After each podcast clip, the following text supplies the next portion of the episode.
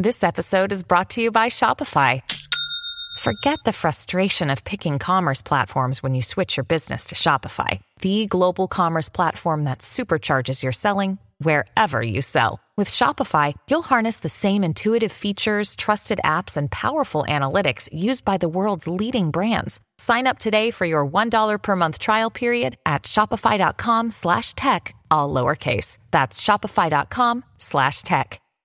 E buongiorno a tutti e bentornati anche quest'oggi qui su Daily Cogito. Anzi no, anzi no, questo è Holiday Cogito. Infatti, 14 voci alternative alla mia vi accompagneranno durante le prossime due settimane per permetterci di combattere la zombificazione anche durante la pausa natalizia.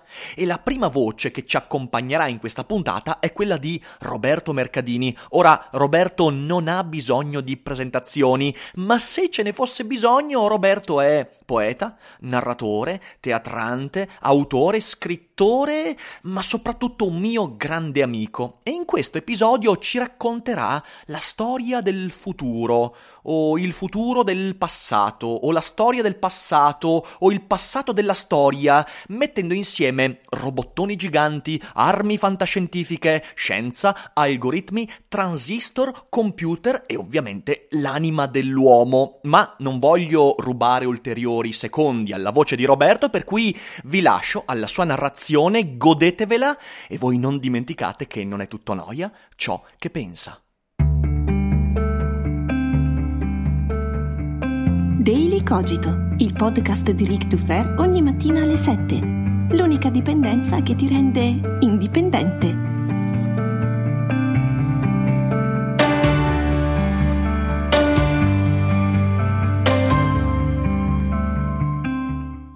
Quando passa il futuro? O è già passato? E il passato quando era arrivato? O deve ancora arrivare? Beh, tutte le volte che penso al futuro, alla tecnologia, all'innovazione, mi si attorciglia il cervello, eh, mi sento disorientato, mi sembra di sbattere il muso contro paradossi sorprendenti. Allora, proviamo a parlare un po' di questo, dell'innovazione, del futuro, della tecnologia. Cominciamo dall'inizio che mi sembra un approccio ragionevole. Io eh, sono nato nel 1978. Nel 1978 è arrivato per la prima volta in Italia un cartone animato giapponese. Era un cartone con ambientazione fantascientifica. Si intitolava Goldrake UFO Robot. Beh, di cosa si trattava? Goldrick UFO Robot era un robot alto come un palazzo, con armi fantascientifiche del tipo alabarda spaziale, raggio antigravitazionale, eccetera. A cosa serviva? Qual era la sua funzione? Lui doveva proteggere il pianeta Terra dai vegani, che nel 1978 erano gli alieni malvagi provenienti dalla stella Vega, una stella che esiste veramente nella costellazione del Cigno, a circa 25 eh, anni luce dal nostro pianeta. Vabbè. Insomma,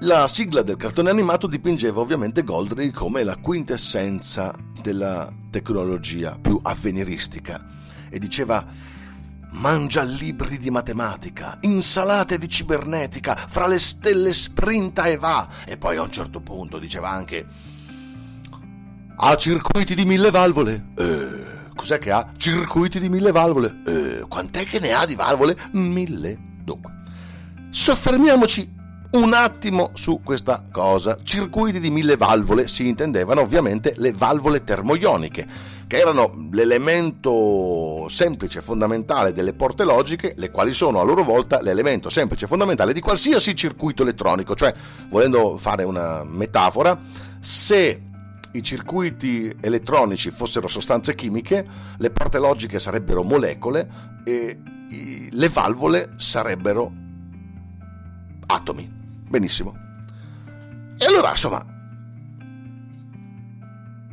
questa era la fantascienza per me, questa è stata la prima idea di futuro che mi sono trovato di fronte. UFO Robot. Benissimo.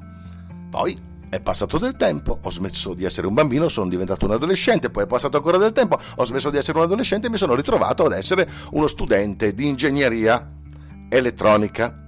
Allora, un pomeriggio. Sono in una pausa fra una, una, lezione e l'altra, con la mente un po' ingombra, un po' confusa, no? delle cose che non avevo capito nella lezione precedente, del, del, del, del uh, pensiero degli esami incalzanti. Mi ritrovo seduto in corridoio di fianco a un altro ragazzo, non un mio amico, uno che, insomma, la cui faccia mi era familiare per il fatto di aver frequentato alcune lezioni assieme. E questo qui così di punto in bianco, lasciandomi un po' interdetto, mi fa, oh, Dimmi. Ma te lo ricordi? Goldrake UFO Robot. Ora, sentirsi chiedere, te lo ricordi? Goldrake UFO Robot alla facoltà di ingegneria elettronica, cioè, lasci un po' spiazzati. Dico, sì, ma in che senso?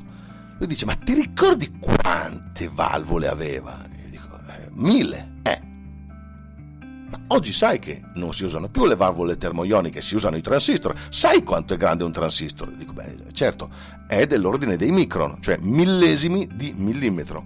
E lui dice, beh, e quindi quanto sarebbe alto Goldrake? Un millimetro. sarebbe grande un millimetro. No. Non solo, ma mille valvole. Mille valvole all'epoca insomma, quindi mille transistor eh, non era un numero vertiginoso, iperbolico, perché i computer di allora avevano già qualcosa dell'ordine dei 100 milioni di transistor no? nei loro processori. Quindi, quindi, in sintesi, nel tempo in cui il bambino è diventato adulto, anzi giovane adulto, la fantascienza è diventata passato, anzi trapassato, anzi farsa addirittura surreale. C'è il difensore della Terra che è grande un millimetro, ok? Questo io penso è un piccolissimo esempio della velocità dell'innovazione in cui ci troviamo. Io credo che il periodo che viviamo abbia un'importanza storica immensa e un giorno sarà citato nei libri di storia come le rivoluzioni industriali dell'Ottocento. Cioè io penso che stiamo vivendo veramente una trasformazione epocale. Ma ok, andiamo avanti, anzi andiamo un po' più in profondità. Quella cosa, un circuito di mille valvole.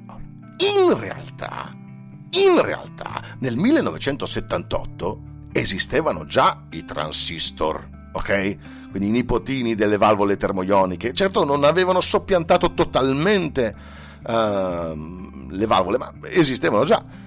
Se io fossi stato chiamato come ingegnere a progettare Goldrake, quindi in un mondo parallelo, beh, non sono mai stato un grandissimo ingegnere elettronico, quindi forse non mi, non mi avrebbero selezionato. Comunque, dovendo dare un mio parere, io avrei optato per costruire Goldrake con i transistor, non con le valvole termoioniche, anche perché le valvole termoioniche avevano un problema?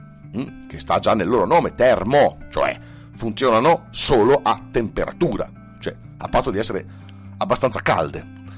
T- tanto che una, un signore, un ingegnere di, di, di pochi anni più grande di me che ho conosciuto tempo fa, mi raccontava, ma anch'io, diceva lui, anch'io da bambino guardavo Goldrake, ero esterrefatto perché mio nonno aveva in effetti una radio a valvole e quando voleva ascoltare una trasmissione doveva eh, insomma, ricordarsi di accendere la radio per tempo. Se la trasmissione era alle 3, lui alle 3 meno un quarto doveva accendere la radio, se no non poteva ascoltarsi la trasmissione.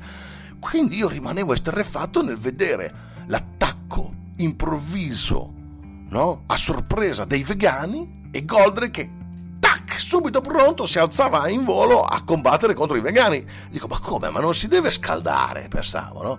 Non deve andare in temperatura. Ecco, quindi pensate, eh, per, per costui il lato fantascientifico cominciava già eh, nel fatto che l'apparecchio, il device, cioè, si accendeva immediatamente. Va bene.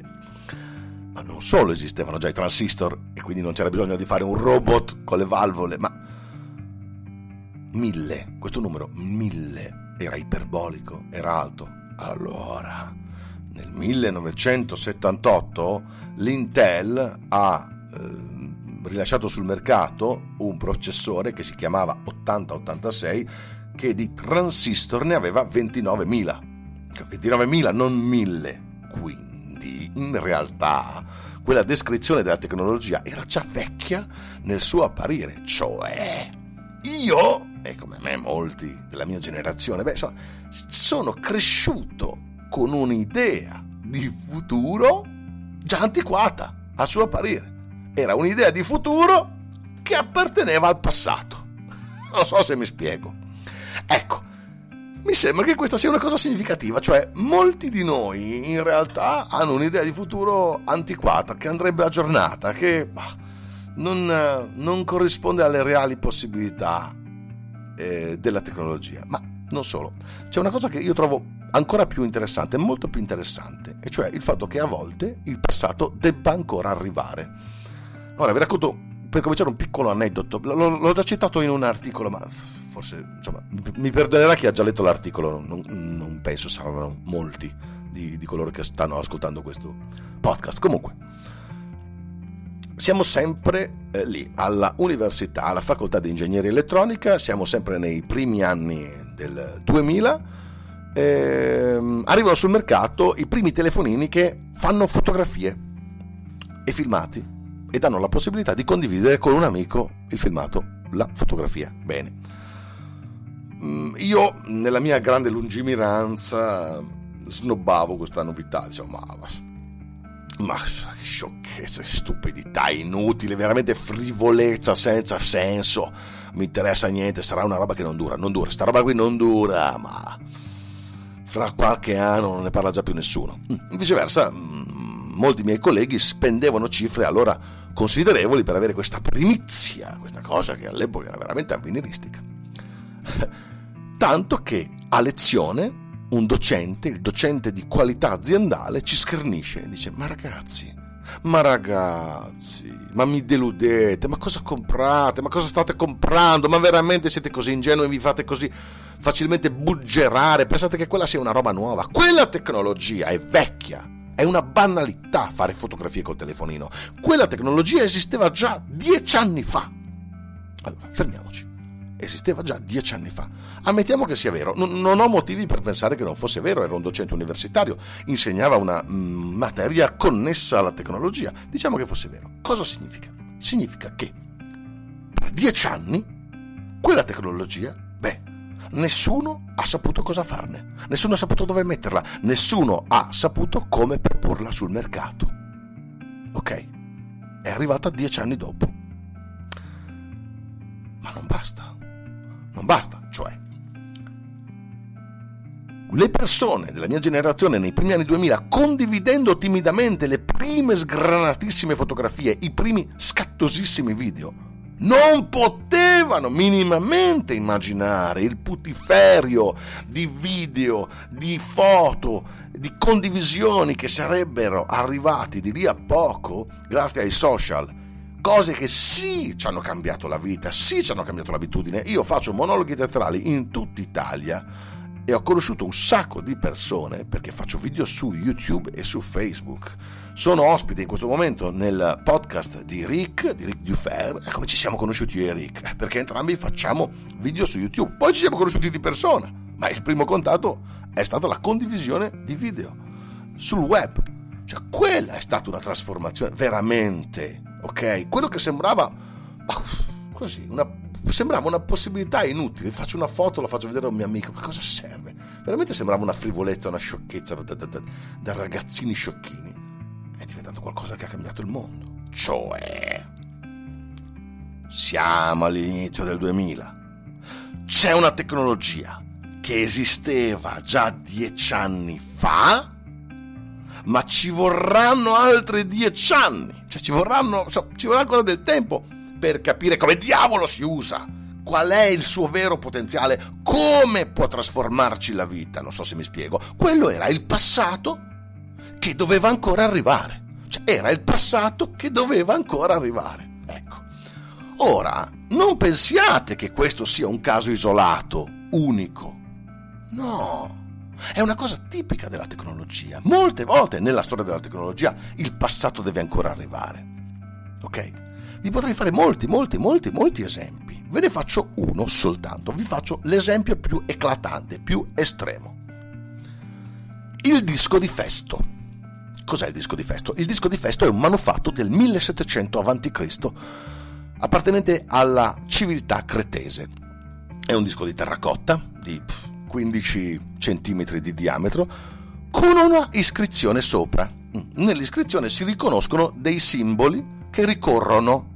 Mm? Ricorrono. Sono in tutto una quarantina i diversi simboli.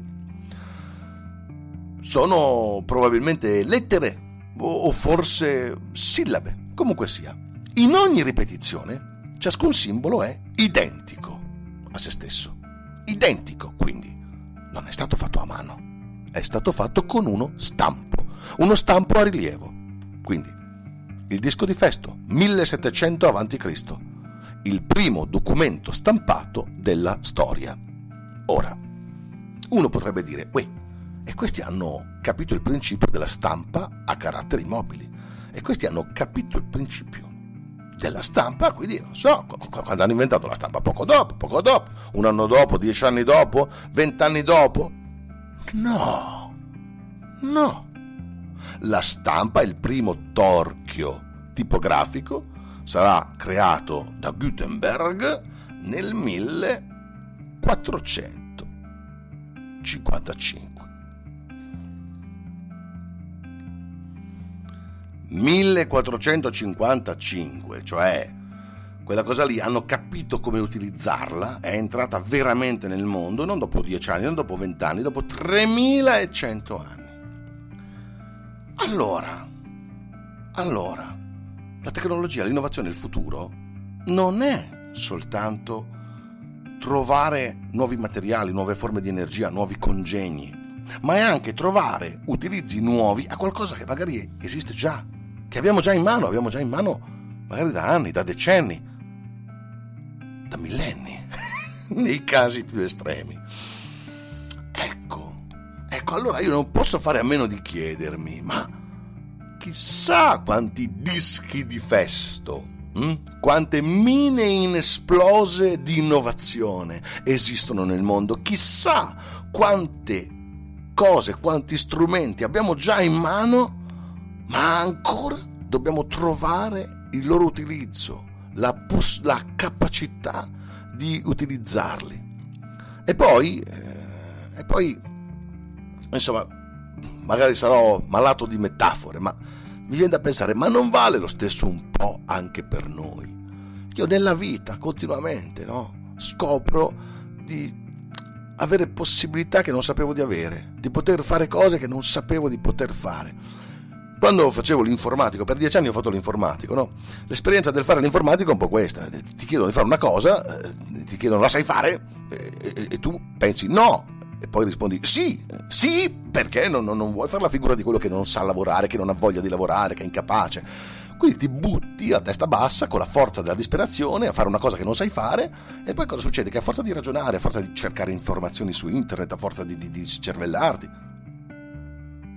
porti a casa il risultato, riesci a fare quella cosa che pensavi di non poter fare e ti viene da pensare, ma allora io in me ho più risorse di quello che pensavo, sono più bravo di quello che credevo, ho più possibilità di quelle che immaginavo, ho dei dischi di festo dentro, ho dei dischi di festo da, da scoprire. Ecco, io vi faccio questo augurio qui, no? arrivano le feste, arriva un anno nuovo, nuovo di pacca, nuovo di trinca, io vi auguro di passarlo così, scoprendo tanti, tanti dischi di festo attorno a voi e dentro di voi e riuscendo a far deflagrare la loro potenza di luce e di futuro. Ciao. Hiring for your small business? If you're not looking for professionals on LinkedIn, you're looking in the wrong place. That's like looking for your car keys in a fish tank.